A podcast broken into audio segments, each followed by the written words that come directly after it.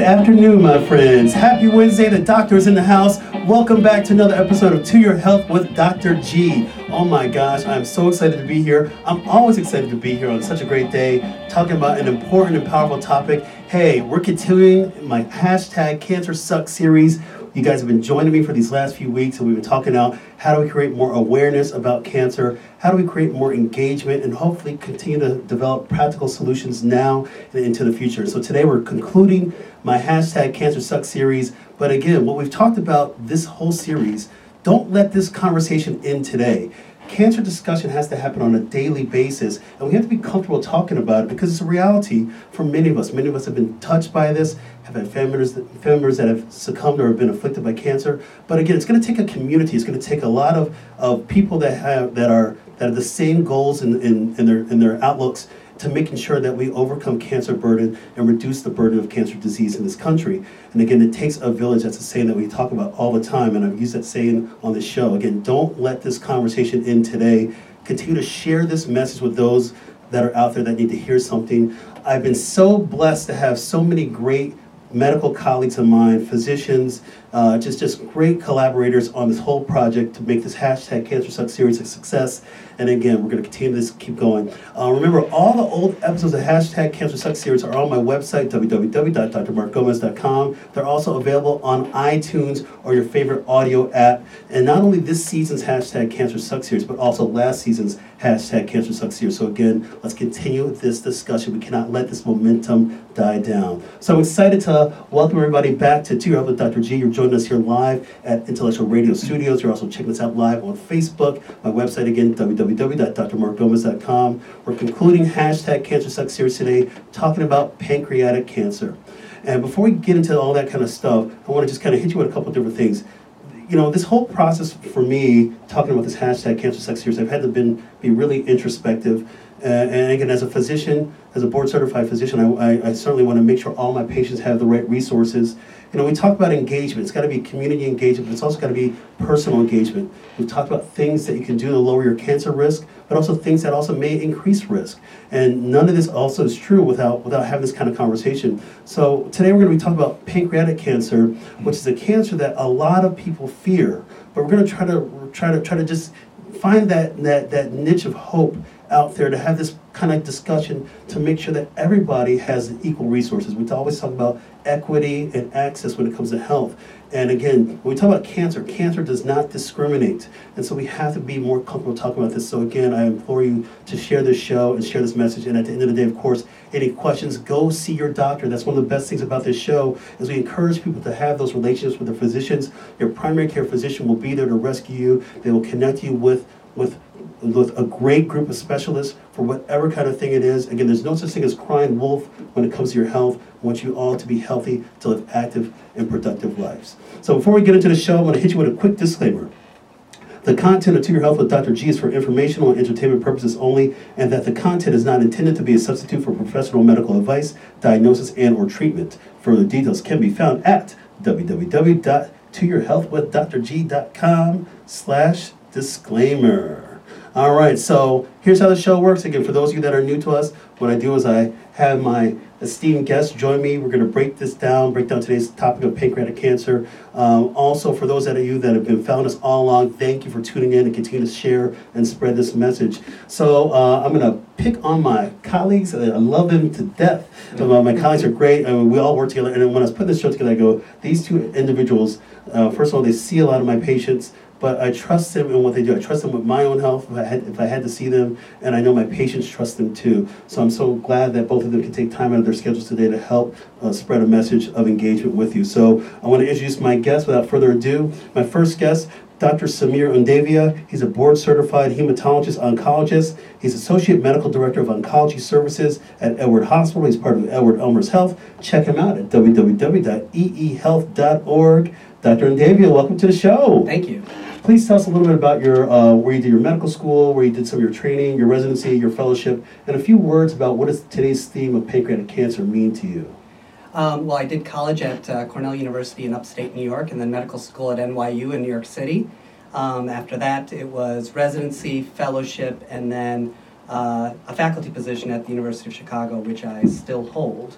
Um, and pancreatic cancer, um, it's a difficult cancer to diagnose, a difficult cancer to treat, and so awareness, as is the key for all health issues, is important. I'm, I'm glad to be here. Excellent. Thank you for coming out today. I'm so excited. We're going to get real granular in a little bit. My next guest, uh, I've known him for a while, a good friend of mine. He's also seen a number of my patients. He's also part of Edward House Hospital with me as well. So I want to welcome to the show Dr. Fadi Dahdaleh. He's a board certified surgical oncologist. He's part of Edward-Elmhurst Health. Check him out, www.eehealth.org. Dr. Dahdaleh, welcome to the show. Thanks so much. Thanks for having me. Appreciate it. Please tell us where you did your medical school, where you did your residency training, uh, and really what does this theme today mean to you? Sure. So um, I'm originally from Jordan, the country Jordan.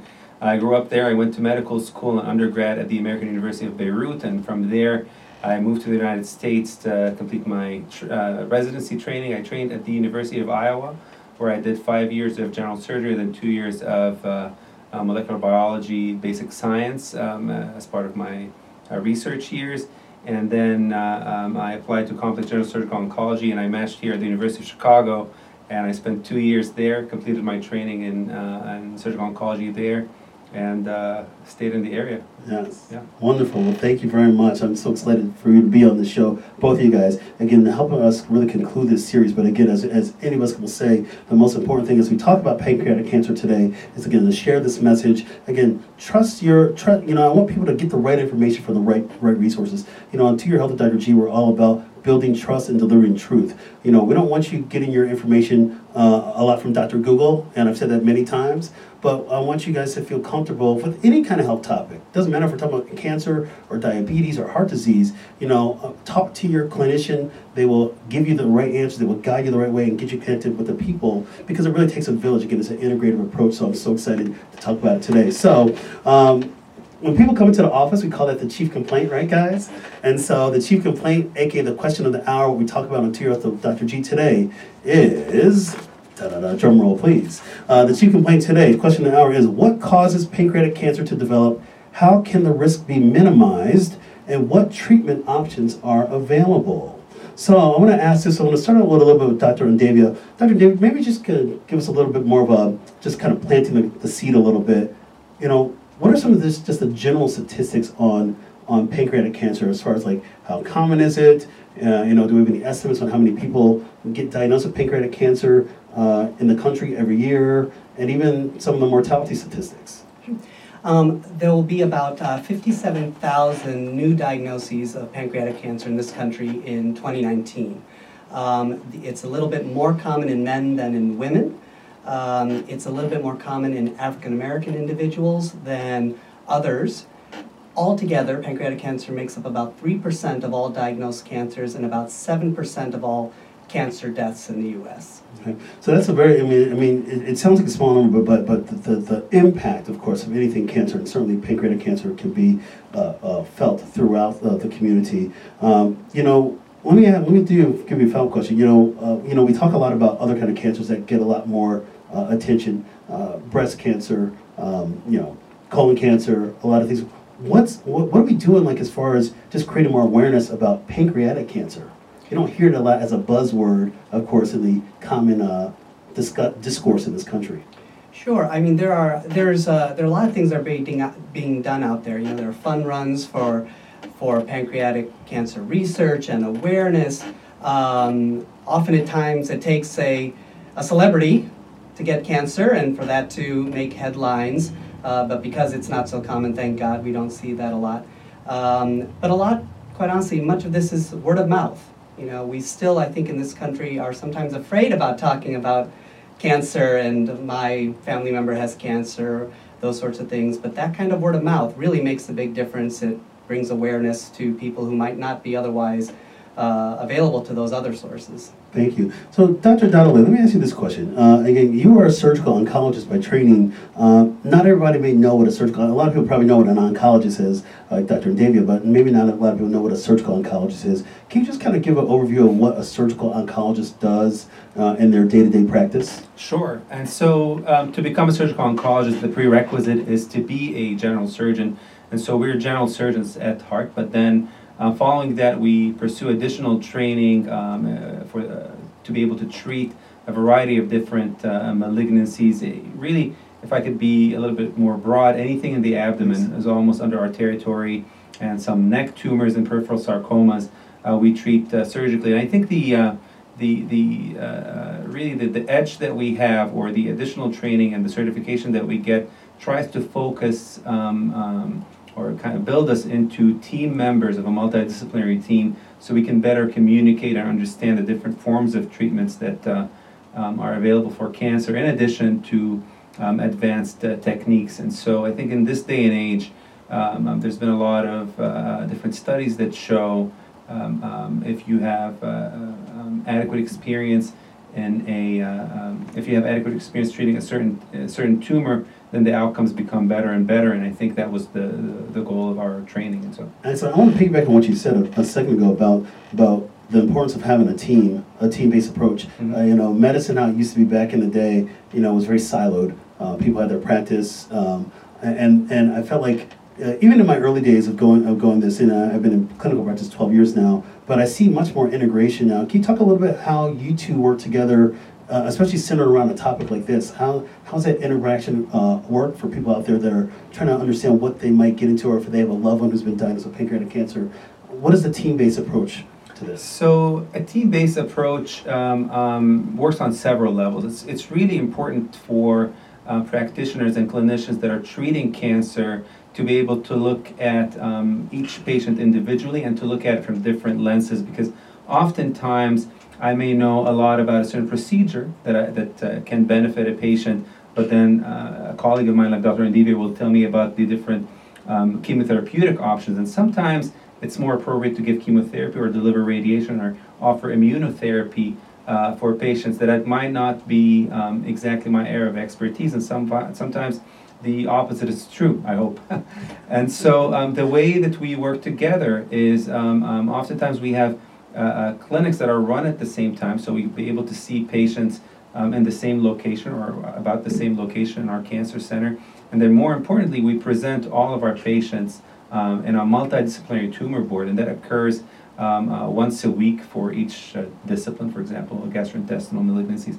We see, uh, we present all of our new cases and, and, and important patients uh, once a week, and where everybody kind of sits down and has a, an intellectual discussion on what needs to happen next. And I think know, there's been there's been a lot of um, um, important data that support that this approach to a multi this multidisciplinary approach achieves better outcomes, and uh, ultimately we're able to tailor a better uh, better treatment uh, for our patients. So. You know, that's one of the reassuring things, and I'll we'll have Dr. Undavia piggyback on that in a second. One of the things that I do is, uh, if, if I do make the, uh, the, the suspicion of cancer, in the primary care practice, primary care facility, and I certainly move them to your guys' direction. I, it's one of the first things I do is I sit down and tell my patients that, hey, you know, you're gonna have a team. You know, it's not just one doctor, him or her, or one particular specialty, just oncology. There's gonna be multiple eyes on this case uh, to give you the best outcome and the best treatment sort of treatment uh, available for what you're dealing with. And I think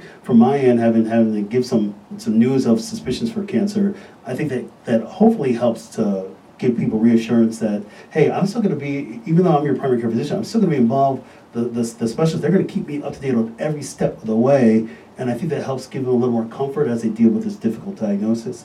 Uh, Dr. David, talk a little bit more from your perspective on just kind of how you view the multidisciplinary approach on helping people reach their goals, especially when we're talking about today's topic of cancer, uh, pancreatic cancer? Well, I think it's key. Um, you know, in those conferences where uh, we're sitting down as a group, it's not just surgical oncology and medical oncology. It's radiation oncology. It's pathology. It's the radiologist. It's um, the the geneticists, uh, the gastroenterologist if it's a GI malignancy, and it's important because um, when you're looking at a case, you may not know the entire story of the patient. You may know only the information you've been given. There's a lot of backstory that can be provided by others around the table that help change the way you approach that patient. Um, and it's, it's not uncommon that in the setting of our discussions, a radiologist will reinterpret what, that, what he or she sees on that x-ray based upon the information that's heard. The second thing is, is that you know, to send a patient to each of those individual doctors is difficult. how can you go see all of these different doctors? But we can reassure the patient, although you haven't seen the surgeon yet, the surgeon already knows your case, I've spoken to him or her, and this is our plan as a group. Excellent. Well, thank you for giving some clarification there. So let me ask this. Uh, you know, a lot of people want to know some things when we talk about pancreatic cancer, and, and, and, we hear about a lot of the devastation of pancreatic cancer, rightfully so. But it's not just pancreatic cancer, like, you know, there's different types. So can you, I'm going to come back to you, Dr. Undavia, Can you explain the different types of pancreatic cancer? I think everybody wants to associate it with, with uh, what we call adenocarcinoma uh, and with the dismal, uh, you know, survival rates of five years, which, which, which which are true to an extent, but but but I don't think it's a one size fits all when it says, oh my gosh, pancreatic cancer. can you explain a little bit more about that? That's right. About about 85% of um, uh, pancreatic tumors are so-called adenocarcinomas of the pancreas, and that's that's the sort of cancer that most people think of when they think of pancreatic cancer. Uh, the remainder are uh, mostly what we call neuroendocrine cancers, and these tumors are dramatically different. They have a slower progression, a much better prognosis, and the distinction is important not only in terms of prognosis but in the approach to treatment. So, Dr. Dr. Uh, Dahdaleh, let me ask you this: When you, when, just generally speaking, again, kind of think about what people may be thinking about. And say somebody, you know, one of the things that people always talk about when it comes to cancer, they say, okay, what can I do to reduce my risk? just from a general standpoint, sure. what are some general recommendations? Now, not just particularly pancreatic cancer, but just general. Are there some risk reduction strategies out there that you uh, advise your patients, or things you hear about when you're hearing about reducing your chances for cancer? Sure, absolutely. I think um, um, the other way to look at it is to think about what are the fa- the modifiable risk factors that um, are associated with pancreatic cancer. I think the one of the biggest ones is smoking. Um, from retrospective studies, about 25% of patients um, are identified as smokers, and it's estimated it's about 1.5 times their risk as compared to an average individual is about 1.5 times uh, um, uh, that. And so if you smoke, try to quit smoking. I think that's the first thing to do. There's also been some studies on the, um, uh, the effect of diet on, uh, modifying uh, pancreatic cancer. Uh, one of them quoted that patients who um, kind of live by a live and eat a healthy diet, including you know vegetables um, um, and and uh, nuts and uh, um, fruits and whatnot, um, have observed a lower uh, chance of having um, uh, pancreatic cancer and BMI. And I think BMI, obviously, you've talked a lot about that yeah. on your show. Mm-hmm. You can modify your BMI in, in different ways, namely exercise and diet, and sometimes you know medical or, or surgical treatment. Um, there's been really good studies, retrospective studies, looking at um, uh, patients who are above a certain threshold. They use the threshold of 30. Um, they're at a higher risk of getting uh, pancreatic cancer. Um, and so, um, if, if one can modify these um, risk factors, I think they could bring down the risk of having pancreatic cancer. And those same things are good for health in general, right? Yeah. I mean, all don't of those smoke. things will help your heart and your lungs and yeah. the rest. Yeah. So you don't smoke, uh, don't drink heavily, control your body weight, right. and things like that. And you're not going to get heart disease, you know, reduce diabetes risk and all that kind of jazz. Yeah. But but it's important to set the threshold because people fear cancer. There's no doubt about that. And so if somebody's going all in on their health engagement strategy, yes, we want you to be certainly me as a primary care physician. I want you to be hitting those targets. I want you to come in for your annual physical. I want you to get your basic labs that you should be getting done. I want you, if you're, if you're smoking, to quit smoking. Now, you know, if you're if we're having weight challenges, yes, we want to help get you in the right resources to have, be, be successful with, with weight loss. Uh, uh, you know, we can't change your age, we can't change your gender, we can't change your race, but, but we're talking about some of the modifiable things that we don't have to shoot ourselves in the foot. So thank you for giving that information. So let me ask this question. I'm going to come back at you, Dr. Undavia. Um, is there a family history risks for, are, are there family history risks for pancreatic cancer that you're aware of? So the, the overwhelming majority of pancreatic cancers are caused for reasons other than familial or genetic risks, but about 5 to 10% of pancreatic cancers are what we call familial in nature. And uh, a good majority of those are due to mutations in specific genes that we can even test for. And so family history is very important. It is important to you know, let your family physician know about that family history. And it's important for families to talk around the Thanksgiving yes. table um, among all the other things we talk about, it's important to talk about those things because that can give a clue into people who are at risk. And if you can be proactive, that's always better than being reactive. Yeah. I know one of the things that, that's a challenge, and I see a lot of my patients, just generally speaking, just a general comment, observation from my part, is we don't have those family discussions. Um, you know, say, you know, I remember being being little and, and going to, you know, you go to different things and, and, you know, the kids have to get excused out of the room because grown up conversations about to happen. Um, you know, so, so we see that kind of stuff quite often. And so that history is not shared, and then you become the adult, and then you don't have any idea of the family history. What did grandma pass from? What did grandpa have? Maybe you know what mom or dad had if they told you, but sometimes you know we all we been there where where the parent may not tell anybody, or vice versa. The parent may have a diagnosis, uh, but but maybe the kids don't want you to tell the parent about that. But then I was thinking about the kids that are adults in their 50s, 60s, we're talking about an elderly parent, they need to basically be, be screened too. So I want to keep conversation going on. So, so Dr. Dahdaleh, when you get into that situation of having discussions with families, how do you encourage people to just be more open about this diagnosis? You know, you're seeing people with pancreatic cancer. They may family members have a lot of questions. A lot. How do you just kind of keep dialogue going on when you're sitting down with patients? Well, I think um, that's a great question. I think you know the short answer would be um, there's no substitute to spending time with with uh, with a patient and their family. And I think you know what I try to do in clinic is try to, to, to glean from from you know our conversation, you know what they value, how their relationship with their uh, family members uh, is like, and kind of reinforce it um, um, that it's extremely important to discuss you know new diagnoses and family history among everybody so that everybody's informed and I also, you know, I think patients are, are and, and, subjects are very, very smart. I mean, I think if you educate them as well, if you spend that extra five or ten minutes educating them on why I think it's important, I think that goes a long, long way. And so I try to focus on these two things, and, and, and you know, some, most of the time I think it's uh, successful. So let me ask you guys this question. You know, say somebody does a loved one, somebody's just listening to us right now, but say somebody has a loved one, they've been diagnosed with pancreatic cancer, um, they come to your office uh, Dr. David, I'll start with you, but what are some questions that you want people to ask you? Because you're there as the expert at that moment. Um, but are there some questions that, that you want to make sure that they ask you, or are there questions that you want to make sure that you open yourself up and say, "Hey, you guys didn't, you know, you guys didn't ask me about this, but I'm going to tell you this." And, you know, how do you kind of address that kind of di- di- um, that kind of dynamic when you're in the office setting? Well, you know, specifically for pancreatic cancer, it's often quite straightforward because people want to know. Um, you know, what can you do to make me better? Is it curable? What are my chances? Uh, but things that I things that should be discussed include that family history, and so you know I certainly take a very detailed family history and ask them if we don't know the answers to some of those questions to go and find them.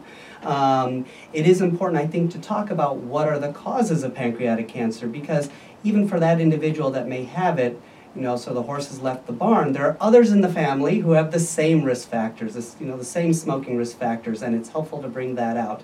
Um, uh, it's important, I think, for patients to ask, and if they don't, I certainly talk about it. How does this affect not only my health, but my day to day? What? How does it affect my ability to go to work, to to if, take care of the elderly parent that I'm taking care of, those things, because cancer not only affects the life of the person who's going through it, but all those that surround that person. Dr. Dahdaleh, your approach, what's your kind of approach? You know, people are seeing you, and, and of course, your your job as the, your role as a surgical oncologist is to essentially perform surgery um, if something's able to be resectable, resect, resected, yeah. say that word wrong. Um, but how do you kind of approach that? You know, if, what kind of questions do people usually ask you about when it comes to actual technical procedure that you may be uh, doing? Sure. And so uh, you've touched on a very um, um, essential part about the staging of pancreatic cancer, if I may say, because as Please. you as you know, um, um, the majority of patients, unfortunately, um, are not candidates for surgery or for uh, a form of treatment that is what we call, between quotations, potentially curable, and which is really surgery in, in, in 2019. And so um, when I do see those patients, um, I try, you know, the anatomy of the tumor is extremely important. So um, we spend a lot of time going through pictures describing the anatomy, showing them the relationship of the tumor to the surrounding blood vessels, because that makes a very big difference in terms of how we time the operation and how we do the operation. Sometimes it's a little bit more extensive, sometimes it's less extensive. Sometimes we're able to do uh, um, uh, minimally invasive approaches like robotic or laparoscopic surgery, and sometimes you have to do it the old-fashioned way. And so there's a lot of, you know, the, the, the, the devil's in the details in terms of, you know, what exactly uh, the type of operation is going to be. Another really important uh, uh, um, issue that we always like to bring up and want to educate the uh, patients about is that who performs the operation um, um, is also has been linked to outcomes, and where you get your operation done has been linked to outcomes because you want to have your operation um, by somebody who does this on a more routine basis, on a you know on a uh, uh, um, uh, they, they, they do it often, you know, okay. Uh, the other thing is that you want to have it at a place where they have expertise, like gastroenterologists, like uh, interventional radiologists, and other uh, physicians that can save patients if they have complications from these uh, operations. Because failing to save a patient is also a major issue. And even though sometimes you do a, a, an excellent technical operation, if you don't have that safety net, um, um, your outcomes are going to be um, different. And so my advice is always ask if, if we're seeing that patient, always ask how often are you doing this operation? Are you trained adequately to do it? And is the is the hospital or is the place where I'm getting this operation done, are they equipped um, to help me get through the operation? And I think these are critical things because not only does it have implications on getting through surgery, as Dr. Undavia will tell you, a good operation will um, get you through surgery and beyond, meaning Yes. that you're going to be able to get um, additional therapy, be it chemotherapy or radiation after surgery, which is almost off, almost always um, um, indicated. Almost, not always. I'm not going to speak on your behalf. Um, and so, uh, a good operation is key uh, for long-term survival. So. Thank you. You know, one of the things that people always tell me about, again, I'm wearing my primary care hat, but as I get patients over to you, um, you know, uh, so some things immediately when, when I may make that original diagnosis of certainly, um, you know, what's suspicious of pancreatic cancer based on the imaging that I might order for abdominal pain or, you know, somebody's got weight loss, abdominal pain, the classic triad, weight loss, abdominal pain, and jaundice, a yellowing of the skin or the eyes. Uh, and so, uh, you know, if I, if I make that original CT scan and I see something there and I get them over your ways, uh, I immediately get bombarded with questions about chemotherapy. Uh, uh, even though I, I, I tell patients we don't have a diagnosis yet, I, I don't want to label somebody with malignancy until it's been pathologically confirmed, but we certainly have our suspicions. And I always feel that for me, that's a hard, somewhat of a hard discussion to have, but I think people want you to be honest with them, and we have to be, as clinicians, we have to be honest with our, our patients. So let me ask this question, uh, Dr. Dr. Undavia.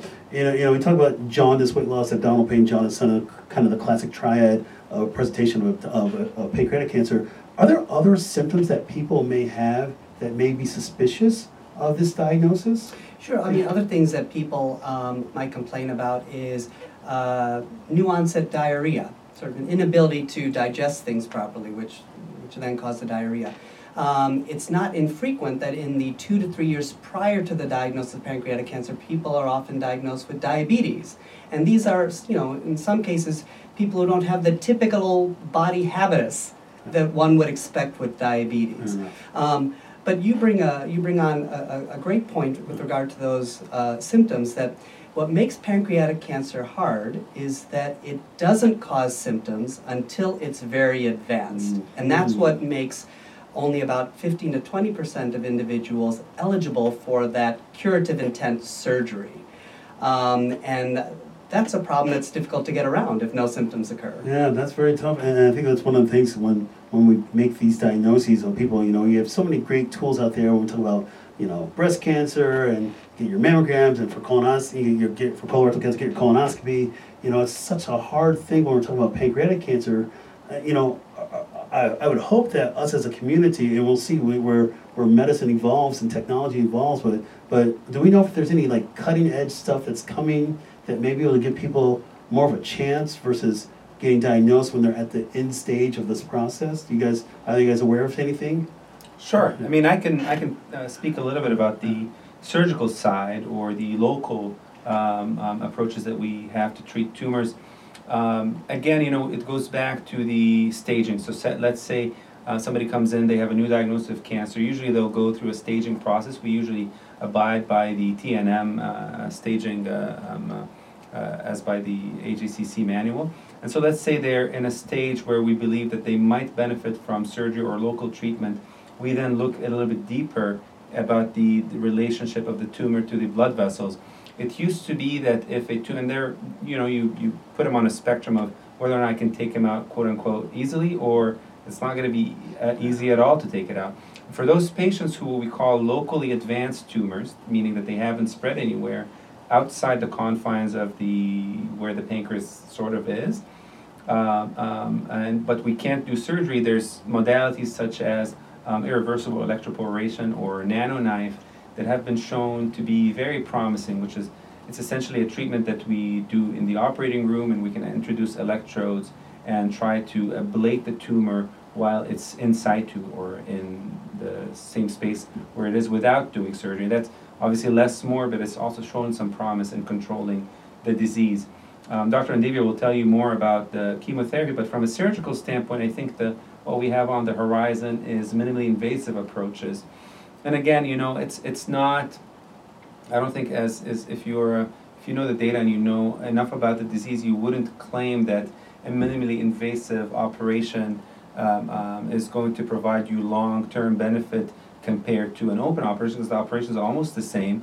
But I think the advantage is that the risk of having um, infections, the risk of having issues or complications due to surgery that would delay you from getting additional chemotherapy are um, improved with minimally invasive approaches. So I think um, um, those two things are things that we're excited about from a surgical standpoint. It's still a still a difficult cancer to treat. I'm not going to lie. It's a difficult ca- cancer to treat, but um, we're making incremental um, um, incremental incremental progress. progress. Yeah. Dr. David, from your end, you know, you've seen a lot of evolution of, of obviously chemotherapy, and I think that's probably when you, you may be able to say it, but probably when you trained the agents that you that you had then, or the, sorry, the agents that you have now, the, or the, the tool belt you have now. I like that. The tool belt that you have now is you have, you're much more armed with different tools now than you were probably when you were doing your training. Is that correct?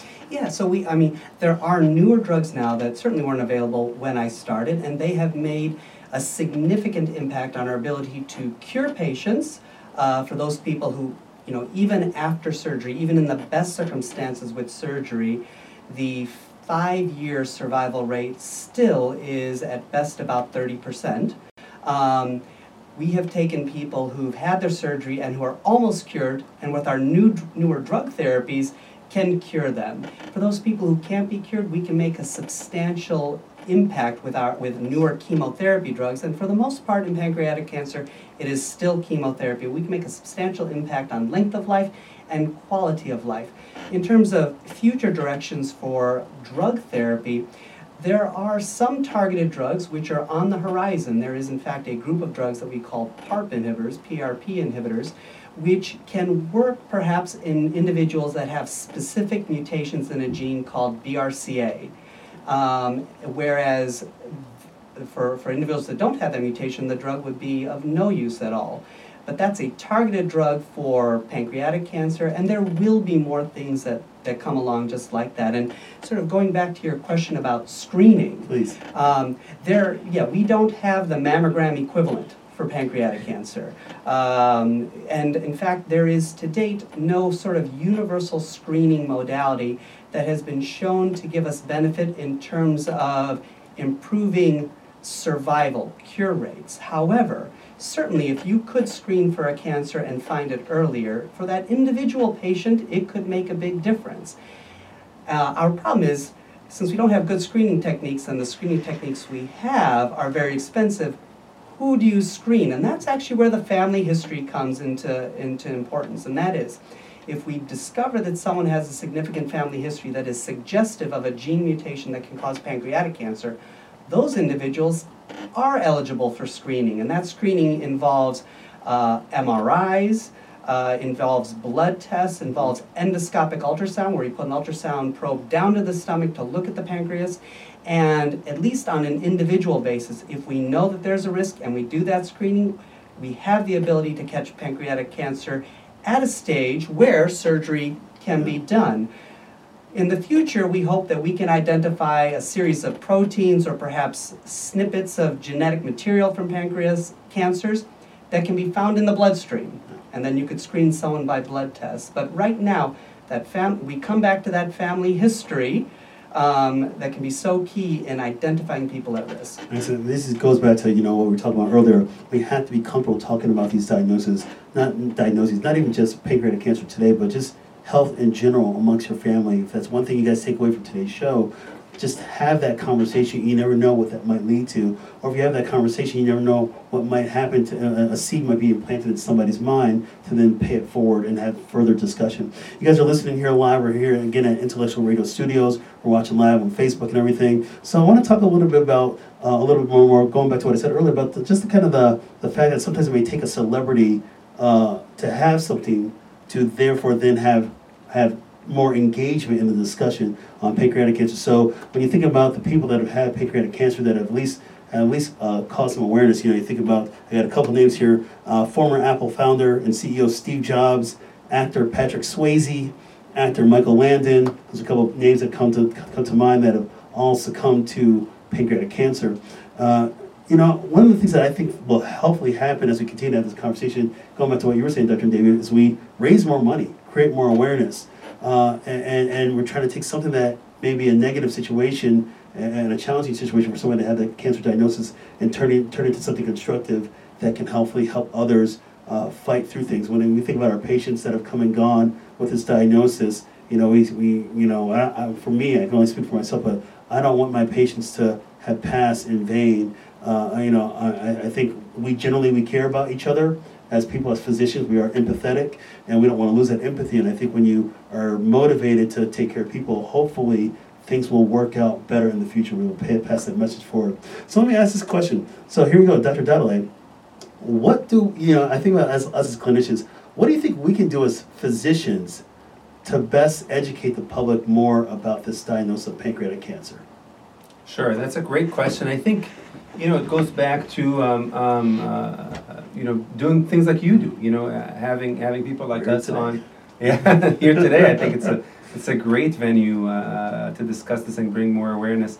I think it's important to direct patients to the to the right resources, and uh, it's important to, to tell patients that.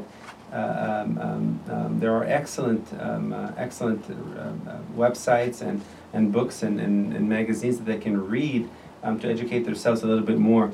I think in terms of raising awareness, again, um, um, uh, we, we try our level best uh, through our institution and through our um, uh, community to, to uh, bring this up through different um, events and, and social um, exercises, you know.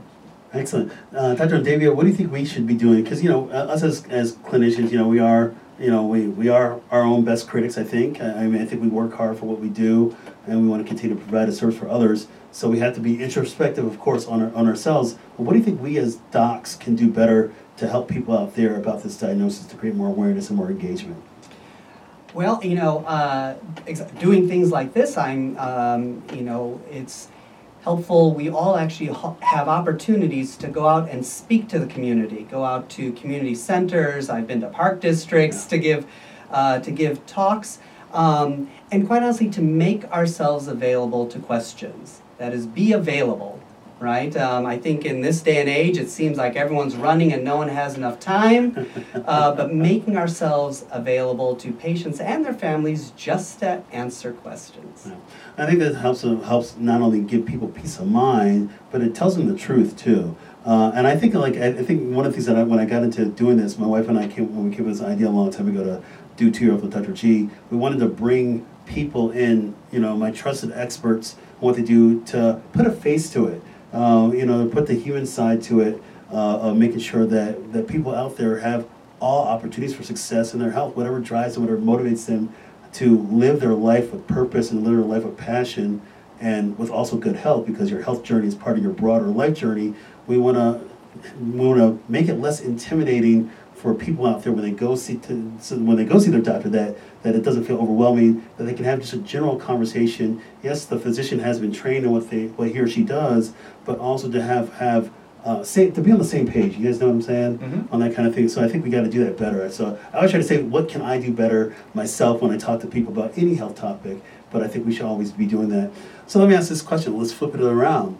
Uh, what, is, what do you think people need to do you know, again, we talk about the more common cancers, breast, uh, um, colon, but really breast cancer, big, big move on that, that kind of stuff, lung cancer, things like that.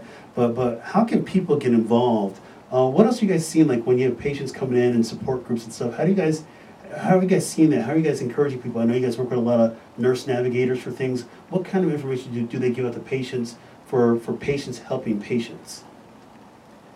That's a, that's a great question. You know, it, it's uh, it's tumor specific, and I think you know we're we're fortunate enough to be in a large enough area that uh, there's a lot of support groups for different um, uh, for different tumors. So often, what we do if somebody gets diagnosed um, with a new, if somebody presents with a new diagnosis of pancreatic cancer or any cancer for that matter, um, uh, we kind of figure out where their locale is, where they where they live, and then you can there's plenty of websites that are available online. One of them is the the uh, uh, American Cancer Society. It's a great Right. website, and the um, ASCO website, which is the American uh, Society of Clinical Oncology.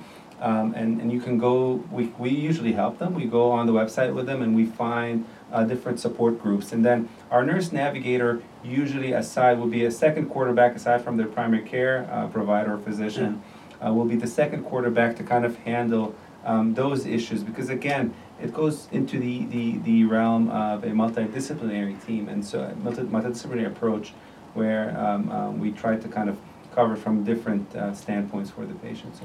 And there's, I think, uh, an underutilized source, and that is through the American uh, Cancer Society, they will hook you up with another patient who's in a similar situation, who's gone through what you're what you're uh, going through, and will actually connect you with that person, so you can ask questions that perhaps. Um, don't seem like questions that you'd want to ask your physician or your physician how would he know how to answer it if, if he or she hasn't actually gone through what you're going through? But they can actually hook you up with someone that has the same stage of cancer who's going this, through the same treatment. Um, and it's an incredible source of information with really kind of the day-to-day things that perhaps i don't even know about Yeah, Mhm. No, that's great. I mean, just having this discussion is the most important thing. So, what I want to do now, I want to go to my section that I do every week on the show, To Your Health with Dr. G, called Myths versus Facts. And it's something that I really am so proud that we do this every every every uh, week. You know, those of you that follow us on social media, I always put something out there after my wife does a little bit of editing and everything, but I always put something out there and I go, I heart myth versus facts. But again, it's true, I do heart myths versus facts because again, it's a time to make sure you're getting the right information from the right resource uh, and, and not getting your information from Dr. Google, who did not go to medical school or anything like that. It's true. Uh, but I want to make sure people have the right information so they can make the best decisions for their family and their loved ones. And so, again, use me, use my source of credentialed experts to hopefully help guide you during this journey. So here we go, myths versus facts. What I do is I say a statement, and then like my uh, my esteemed colleagues will either say myth or fact. I'm not trying to necessarily trick anybody, but uh, they'll say myth or fact, and then gives a few words uh, why it's either a myth or a fact. So here we go, Dr. Undavia. First one for you. Here's a statement: myth or fact. Pancreatic cancer is always deadly. Uh, myth. Please Uh, explain. it um, uh, pancreatic cancer is a very tough cancer, and um, many many people die from it, but not everyone. Each of us has a lot of pancreatic cancer survivors. Correct. Thank you very much. Here we go. Dr. Dahdaleh, here we go. Myth or fact? Statement. There is currently no screening test used to detect pancreatic cancer.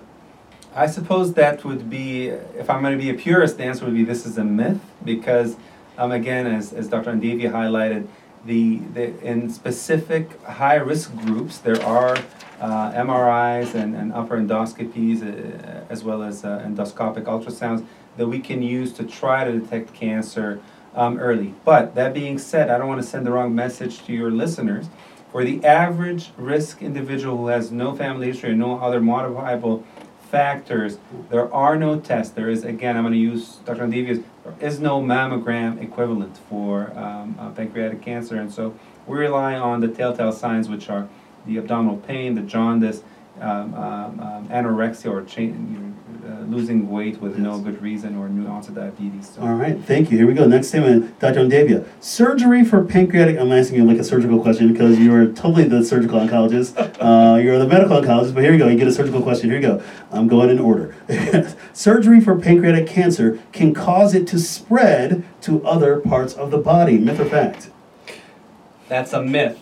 Please explain. And uh, Dr. Dahdaleh, if you want to jump in on that one, you can too. Yeah, I would agree with that. it's absolutely a myth. That's right. Surgery is, you cannot, almost 100% of the time, you cannot cure pancreatic cancer without surgery. Surgery is actually the curative treatment. Thank you very much. Here we go. Myth or fact? Here we go. Dr. Dahdaleh, next one here. People only get pancreatic cancer if there's a family history of the disease. I would say that that's a myth. Please explain. Um, unfortunately, as, as we um, highlighted before, about uh, 90% of pancreatic uh, uh, cancer cases are what we call sporadic, meaning that we do not find an identifiable familial or otherwise other risk. And so the Thank- majority is no. Thank you very much. Here we go. Dr. Undavia, here we go. Statement. Clinical trials are for patients at any stage in their diagnosis.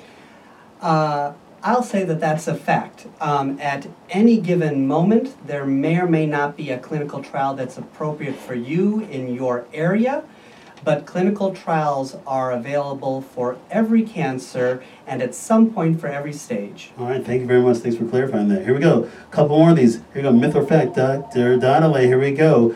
Eating sugar will make my cancer worse. So that is a myth.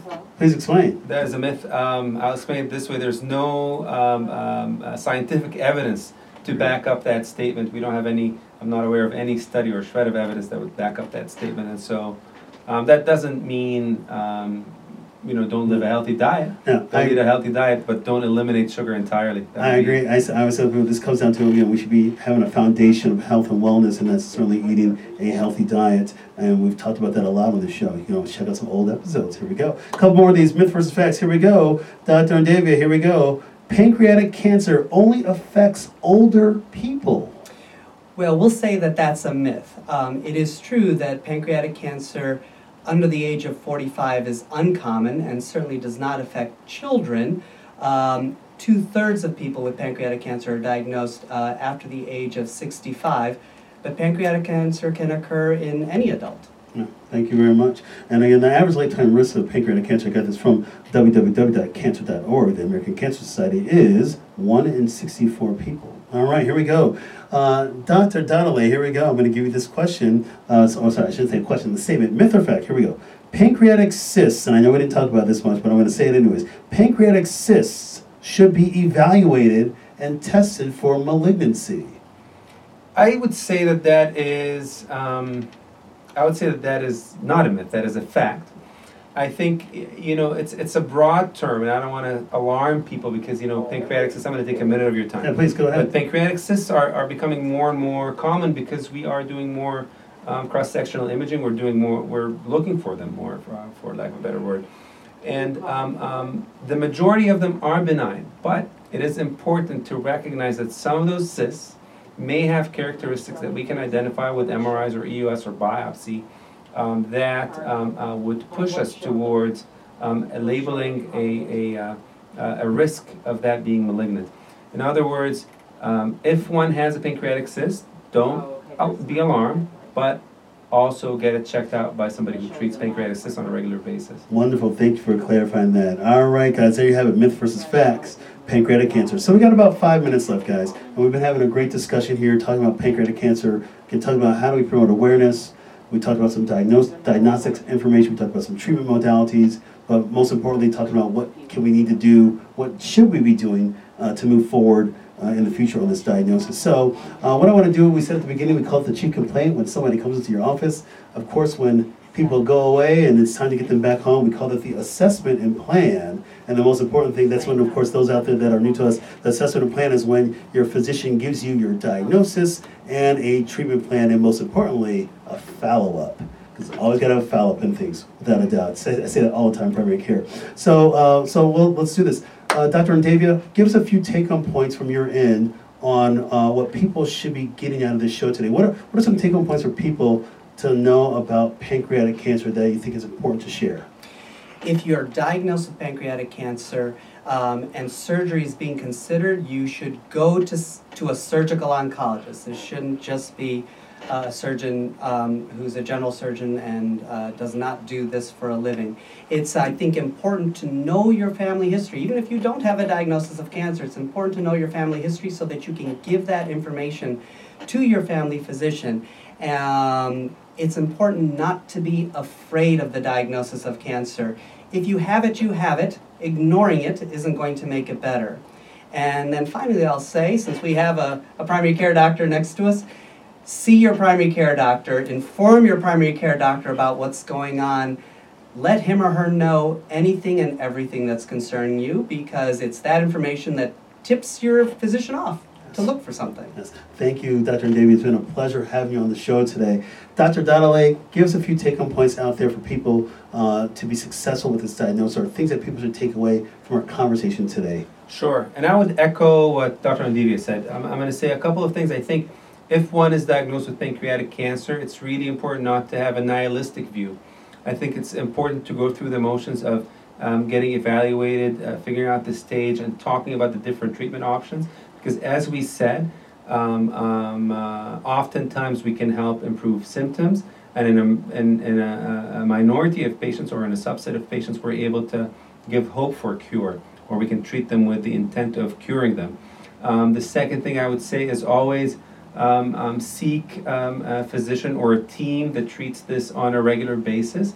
Ask whether or not they have a tumor board. Ask them what uh, uh, their credentials are and, and how their other patients have done, and look for uh, be a, be a, uh, be proactive and advocate for yourself.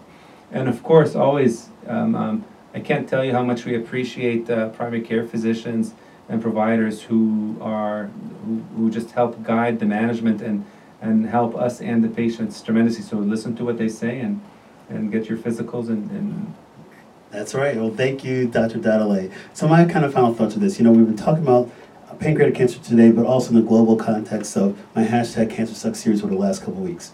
You know, with any kind of cancer, it can be scary, it can be hard to navigate. But again, remember, your primary care physician and your team of specialists are there to help you. If you or a loved one has been diagnosed with cancer, make sure you have that conversation with your doctor. Make sure you follow their recommendations to go see your see their respective specialists. All of us here today want you to be successful with your health, regardless of what kind of diagnosis it is. Navigating yourself through cancer can be hard, but it's not an impossible journey. You have a team of experts here to help take care of you and help you show you the right way. So with that, it's been a great hashtag Cancer Sucks series. The best thing you can do right now is share this show with others, spread the message, Hashtag cancer, cancer sucks has to be part of a daily conversation. Don't let this conversation die down. You can continue to pay it forward and doing well from there. So it's been a great show today. I want to thank my guests, of course, Dr. Samir Davia, board certified hematologist, oncologist, associate medical director of oncology services at Edward Hospital, Edward Elmhurst Health. Check him out, www.eehealth.org. I got all my Edward peeps here today. My good friend, Dr. Fadi Dahdaleh, board certified surgical oncologist, Edward Elmhurst Health. Check him out, www.eehealth.org. You've been listening and watching live on Facebook and intellectualradio.com. This episode is written by Mark D. Gomez, MD, and Tiffany E.R. Gomez. Producer is Tiffany E.R. Gomez. Music is by the wonderful Mr. Havis. Copyright 2019 by MDG Wellness LLC, all rights reserved. Stay tuned for my next episode in two weeks, guys. I know you gotta wait. It's, I'm tired of that. It's gonna be sad, but two weeks gotta wait for the next show. I got a week off next week. Gonna play a little golf and everything. Why not? Hey, the show in two weeks will be called Back to School Series Part 1. We're going to be tackling the bullying epidemic. We're going to have real talk about bullying. I'm so excited to have that series coming up. Hey guys, it's been a great time. Check out my website, www.drmarkgomez.com. Take care and peace out.